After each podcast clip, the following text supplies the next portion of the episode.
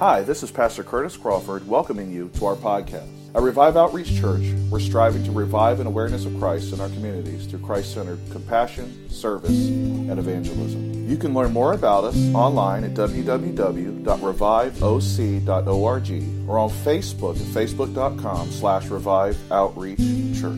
We hope that you enjoy this message and God bless.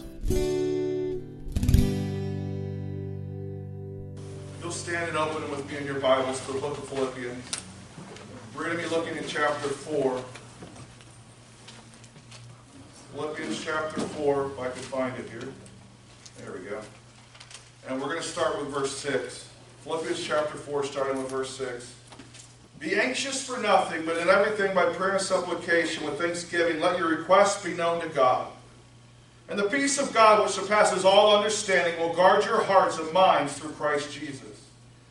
And finally, brethren, whatever things are true, whatever things are noble, whatever things are just, whatever things are pure, whatever things are lovely, whatever things are of good report. If there is any virtue and if there is anything praiseworthy, meditate on these things. The things which you learned and received and heard and saw in me, these do, and the God of peace will be with you. You may be seated. Today I want to talk about negative attachments. Mm. Negative attachment. When I was a kid, um, my brother, my little brother and I, we would love to uh, run through the fields and run through the trees. And uh, this one particular park that we played in all the time in this grassy field, they have these things called hitchhikers. Do you know what I'm talking about? You guys remember hitchhikers? And uh, you would be playing and frolicking, and we'd be wrestling and fighting each other, playing tag with our friends, whatever. But it was inevitable when we got done that you would have hitchhikers all over you. Some people called them chiggers, right? Them little things, and they would stick all over you, stick to your clothes, uh-huh. stick to your skin. While you're out there playing, and having all kinds of fun, you know, not paying attention really to what's around you, just paying attention to your friends and the activities you're involved in. These things would get all over you. And when they would get on your clothes, and the longer they stayed there, the more them jokers got dug in, and they would get into your jeans and into the fabric on your sh- shorts, and you would try to pull them off, and you could get them off, but a lot of times you would snag your clothes, your t-shirts, your shorts, whatever you were wearing, trying to get them things off of you. These little tiny hitchhikers. I don't know if you guys uh, who are the younger generation know what I'm talking about. You don't get hitchhikers from playing video games. Uh, but uh, when you are outside running around playing, you, you would get those things, and they would hook themselves onto you, and man, they were a pain to get off. Today, I believe there are those of us who have allowed negative hitchhikers to attach themselves to us. We've been out frolicking in the world, playing, having a good time, doing our own thing. We've been chasing after uh, what feels good. We've been chasing after uh, what we want for ourselves. And we've picked up all kinds of hitchhikers.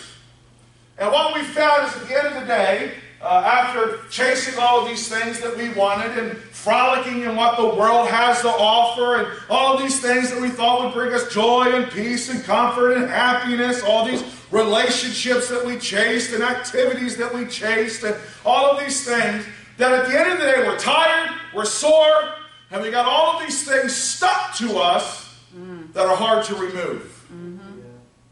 In fact, they're irritating. Some people are allergic to hitchhikers, and they actually will cause a rash to break out on your skin.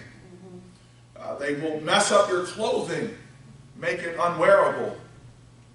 There are those of us who have been living our lives either ignoring God or pretending like God does not exist, convincing ourselves that we're the master of our own domain, we're in control, we're going to do what we want to do. And what we've allowed to happen is we've allowed negative attachments to occur. We've allowed ourselves to be a, have anger latch onto us. Yes. We've allowed hatred to latch onto the, uh, to us. Mm-hmm. And when you get certain things that latch onto you, uh, other stuff is attracted to it. Mm-hmm. Wow. It's like in the dark. Yeah. You leave out food in a, in a restaurant or food in your home uncovered, what's going to find it? Bugs. Right? Bugs are going to find it, they're going to gravitate to that. Uh, and just like that, if you and I have, have things uh, on us, they attract other parasites. Wow. Right? They attract other things that want to attach itself to us. Mm-hmm. Anger, left unchecked, left, un- left uncontrolled, attracts bitterness. Yes. And it attracts jealousy and resentment. Right? A lustful heart, a covetous heart, attracts anger. Right? Which in turn attracts bitterness and resentment. Right? We have these things, these negative attachments that have uh, attached themselves to us, and they have now, at this point, they've attracted all of these other things that we're just a walking mess. And capable of freeing ourselves. And a lot of times when we get those negative things attached to us, we like to blame everyone but ourselves. Amen. We like to, to blame everyone but ourselves. I'm going to tell you a, a, uh, a story here to try to illustrate my point. Uh, many years ago, I uh, was working out. That's how you know it was a long time ago. and I was working out in the gym at my office. And I had forgotten my shower slippers. And like a dummy, I went in the shower and took a shower without my shower slippers on. I learned my lesson because I got a planter's wart. Those things stink. Well, I was stupid. I knew what it was, so I tried to use regular wart remover on them, right? And all I did was, trying to fix it, was cause it to get worse and worse and worse. And by the time I I, on all my efforts to fix it and get rid of it, by the time I was done, I could hardly walk on my foot. It was so bad. The wart had spread almost the whole bottom of my foot. I know this is gross, but I'm going somewhere. I tried to fix it on my own. And right, and I, I was uh, mad that I had gotten this thing, mad at myself that I had gone in the shower knowing better, should have worked, you know, knowing better, I should have done it.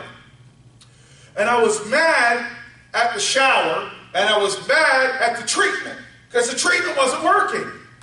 Well, the problem was I was the one using the treatment and I was using it in the wrong way. And so I made the problem worse. And the only way that I was able to get relief is I had to go to a podiatrist. He took one look at my foot and he literally said, How are you walking? He, I think he was actually disgusted. And so he gave me the right treatment that I needed. He gave me something, essentially, was formaldehyde that you put on the bottom of your foot, and what it does is it kills everything at a certain level of your skin as you put it on. And so it killed the virus, the warts, on the bottom of my foot. And by God's grace and mercy, I have not had a, uh, a flaring up since, right?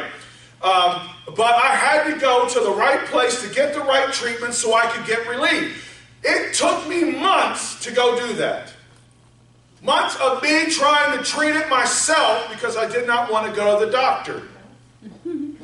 When you try to treat yourself, you will always make it worse. Amen. Always make it worse and make the problem spread. Try to treat yourself, the things that have attached themselves to you like a virus that anger, that bitterness, that resentment, that hate, that guilt, that shame, that habit, those behaviors that you cannot seem to shake. When you are trying to fix them by yourselves, you cannot. You simply make it worse. And so God is here to tell somebody today you've run, you've tried to fix it yourself, things just keep getting worse and worse. Maybe you've ignored him, you've said even maybe that he does not exist or that you don't want have anything to do with him. And God is saying to you today, I'm here for you. And if you want relief, if you want peace, if you want freedom, if you want healing, I'm here to do that for you. We just have to call upon him. We also, not only do things attach themselves to us as we walk this life, but also we attach ourselves to things. We deliberately attach ourselves to people. We deliberately attach ourselves to stuff, and it becomes a negative attachment. Listen, folks, whenever a person defines you, that's a negative attachment. Amen. Whenever we feel like we have to get our value from a person, that is a negative relationship. That is a negative attachment. For our value comes from God. Yes.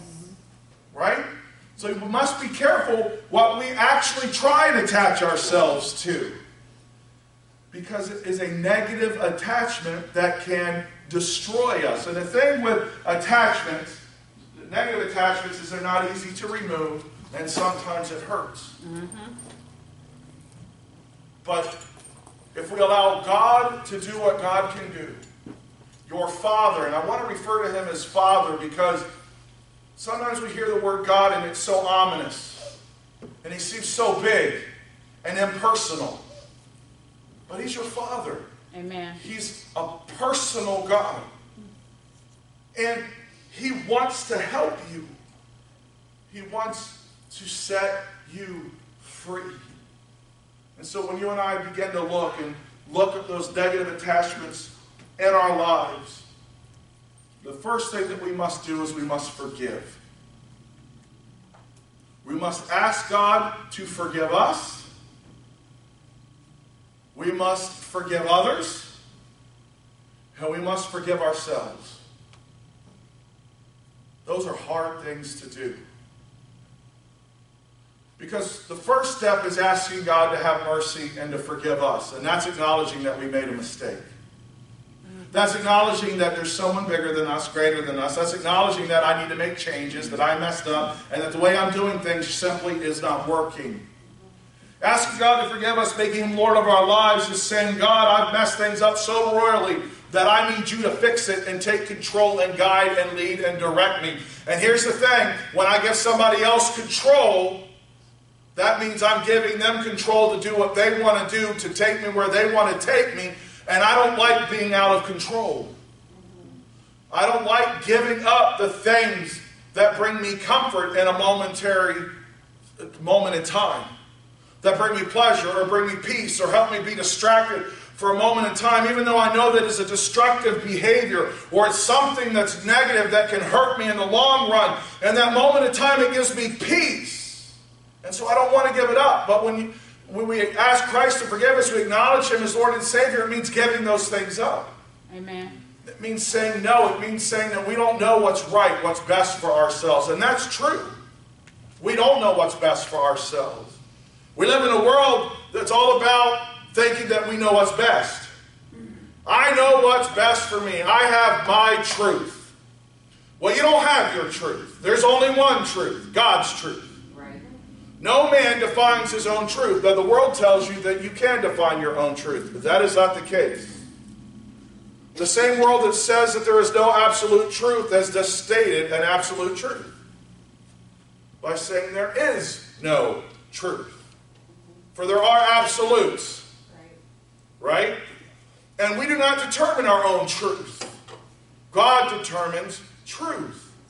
And you don't know, and I don't know what's best for me, whether I like it or not.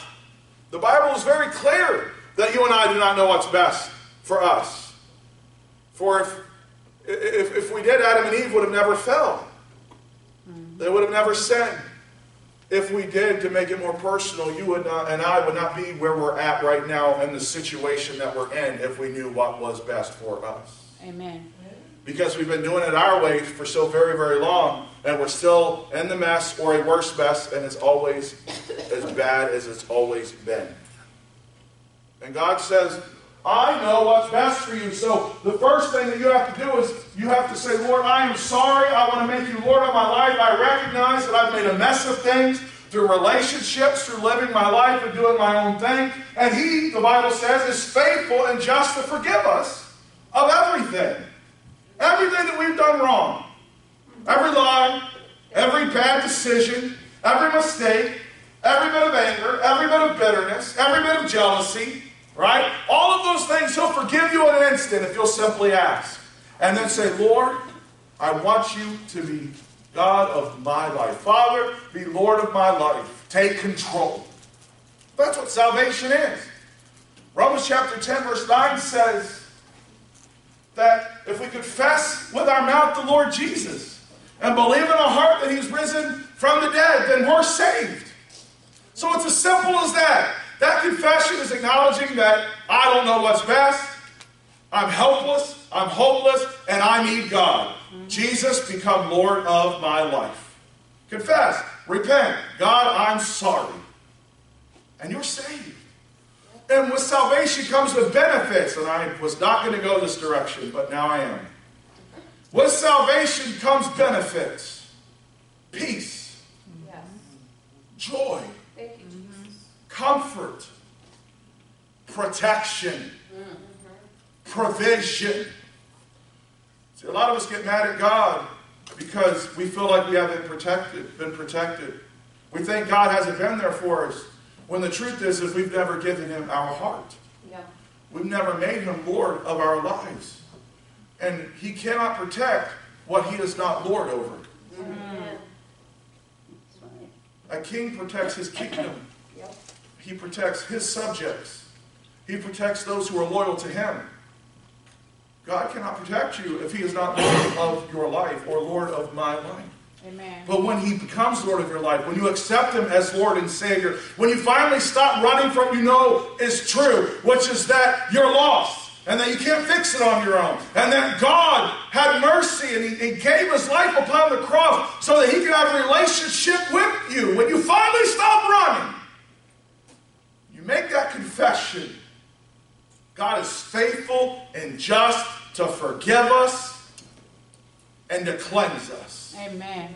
What that means is the psalmist said that God casts your wrongdoings and my wrongdoings. God casts every bad decision, every bad thought, every sin that I've committed, every act of rebelliousness, every poor thing that I've done. He casts, the Bible says, as far as the east is from the west, never to be remembered against you again. People will remember things against you. What you said, what you've done. God does not. Amen. Meaning that once you ask God to forgive you, He will never bring up what you did in the past again. Thank you. Now, the devil will, the enemy will, Yeah. the flesh will, Yeah. but God will not. And that is a eternal truth written in God's Word. Amen. That God will never remember what you did wrong against you again. Amen. Meaning you're free from punishment. His eternal judgment, guilt, and shame. He says there is no condemnation, there is no guilt, there is no shame for those who have made God, the Lord Jesus Christ, Lord of their life, who are in Christ. So if you're living a life of guilt and shame and condemnation, God says, I'm right here. You don't have to be ashamed. You don't have to have guilt. You don't have to run to other places to find peace and comfort that only lasts for a moment. I'm here to give you everything right now that you need. Amen. Love. Stop seeking love everywhere else. You're miserable, and I'm miserable because I seek love and acceptance in the wrong places. In the arms of a man, in the arms of a woman. I seek love and acceptance at a job or with friends. I seek love and acceptance at an activity. Participate in, in activities that I know are wrong simply because the other people accept me when I'm doing it. Oh, amen. I can't tell you how many teenagers, as a youth pastor, I, I, I encountered who felt rejected and alone and felt like, uh, and instead of turning to God, they turned to things that they morally knew were reprehensible, things that they knew were wrong, behaviors that they knew were wrong, that went against what they knew to be right and even what they knew them as a person believed. But they found acceptance. And so, therefore, they became chameleons. And they took on those behaviors and those thoughts and those attitudes so they could have acceptance. But here's the great thing about God God doesn't care. He doesn't need you to fake, pretend to be accepted. He accepts us how we are. Amen. I mean, that's hard for you and I to understand because we get rejected a lot, don't we? People don't like the decisions that we make, and so they punish us. They don't, we don't do what they want us to do, and so they get angry at us. People hold grudges. People like to feel justified and punish those that they feel have wronged them in some way. God does not. When you call upon Him, He forgives. He has mercy. And He never remembers that sin, that wrongdoing, that choice, that lifestyle against you again. I don't know about you, but that gives me great peace. That all the things that I've done in my life, I'm 42 years old, and I've done a lot of bad things. A lot of things that I am not proud of. Things that would probably shock some of you. But what's so great about God is that when I asked Him for mercy and grace, He forgave me. Amen. And when I come before Him, I know that He never thinks about it again. He doesn't look back and say, well, in 1980 such and such, Curtis did this. He doesn't think about that anymore. He forgives. He doesn't hold grudges like man holds grudges. God, contrary to popular belief, does not set and want to shock people with lightning. He's not just waiting for us to make mistakes so he can punish us. He's not some great cosmic killjoy that, that we have a generation of, of, of a couple generations now of people who believe that God is all about taking away the fun out of everything. Right? That he doesn't do, he, he, he's not worth following because he doesn't give us the satisfaction that we, we feel that we need. He's just waiting to punish us, and that's not true. God is not just waiting to punish and zap. He wants to forgive.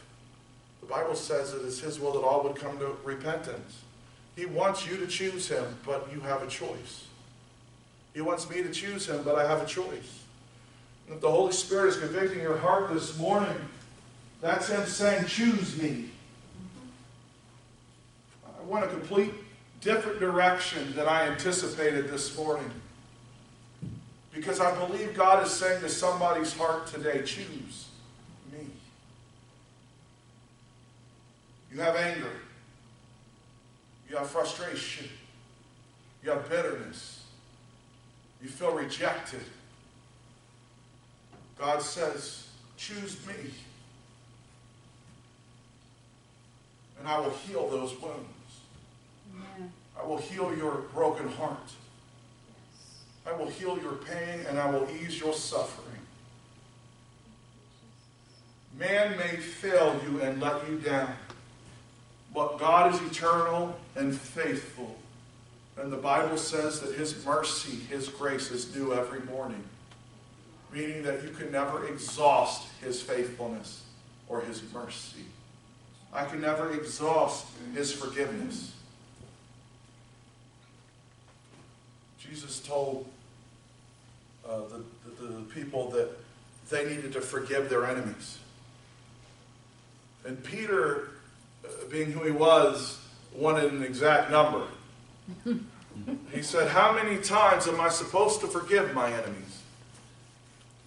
As he felt like if I reached that number, well, then I'm good to hold a grudge the rest of my life. And Jesus said, Seven times 70. Meaning, never are you to not forgive. Now, God holds you and I to that standard. That if your brother or your sister or your enemy needs forgiveness, and God expects us to forgive them every single time.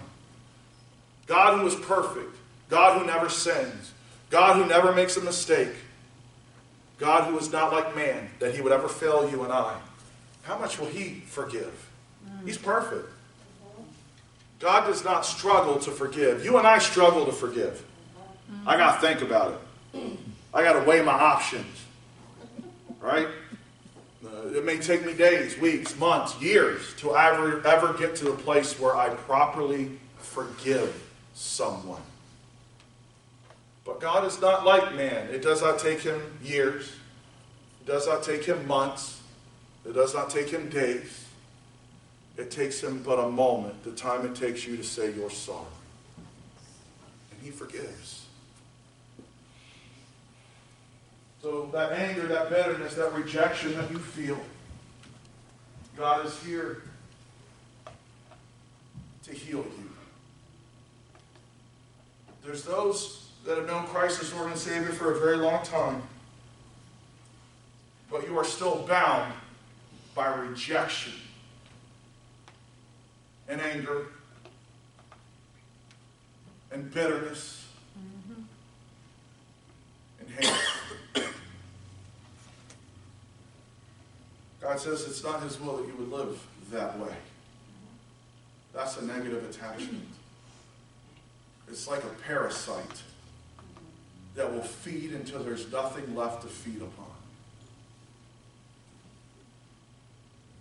It will destroy you and leave you as nothing but a husk. And let me say this. People are not always going to ask you to forgive them. People are not always going to say they're sorry. But you still must forgive. Even if you feel like what they did was wrong. Even if you feel like you are a righteous anger. You have a right to feel that way. Even if the other person doesn't understand why you're angry or upset, you still have a responsibility to forgive. Not for their sake, for your sake. Because I speak from personal experience. Someone who harbored anger and hate and bitterness and unforgiveness in his heart for a very long time, it will destroy you. And resentment and anger, those negative attachments, will drain you dry until you have nothing left to give. When you are young, you may feel like, you and I feel like we can just keep doing it when we're young. And the anger is there, the bitterness is there, and some people even feel like it drives them. But when you start to get older, like I am, it takes a toll on your body, mentally and physically. All the years of hate and bitterness and anger and rejection, it starts to finally catch up with you. But here's the great thing about God is we serve a God of restoration. Amen. A God who redeems the time. Yes. A God who could say, yes, you had all of these things and you got a, some, some of us got unfair shakes. You didn't choose your parents. You didn't choose health issues. You didn't choose what school you went to. You didn't choose who rejected you, who was mean to you, who lied to you, who, who was uh, hateful to you. You didn't choose those things. I didn't choose those things. But yet we've allowed them to destroy us. And we've allowed them to steal from us. And God says, I will restore that which has been stolen and bring peace to a heart that's been broken.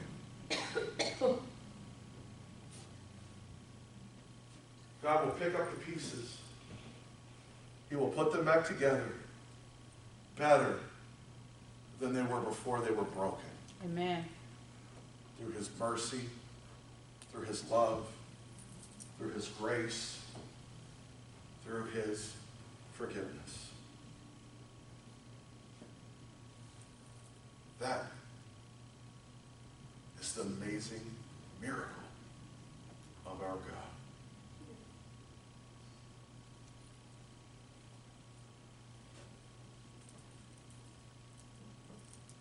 If you're looking for peace, He is your peace.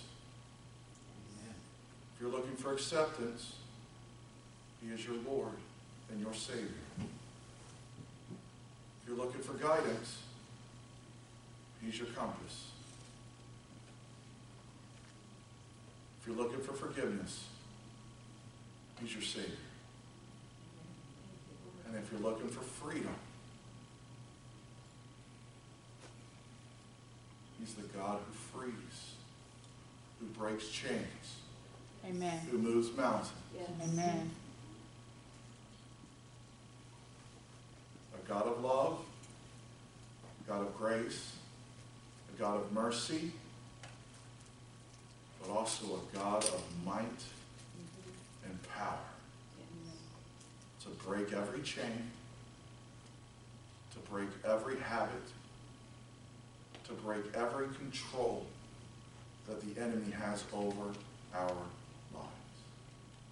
Thank you for listening to this message. We hope that you enjoyed it and were blessed by it. Each month, we have people from all over the world who listen to the messages made available. If you've been blessed by this ministry, would you consider making a donation of any amount to help support us as we continue to reach a lost for Christ? Donations can be made online at www.reviveoc.org or by check at Revive Outreach Church, 411 Chatham Heights Road, Suite 101, Fredericksburg, Virginia 22405. Thank you for your prayers and your continued support. May God richly bless you.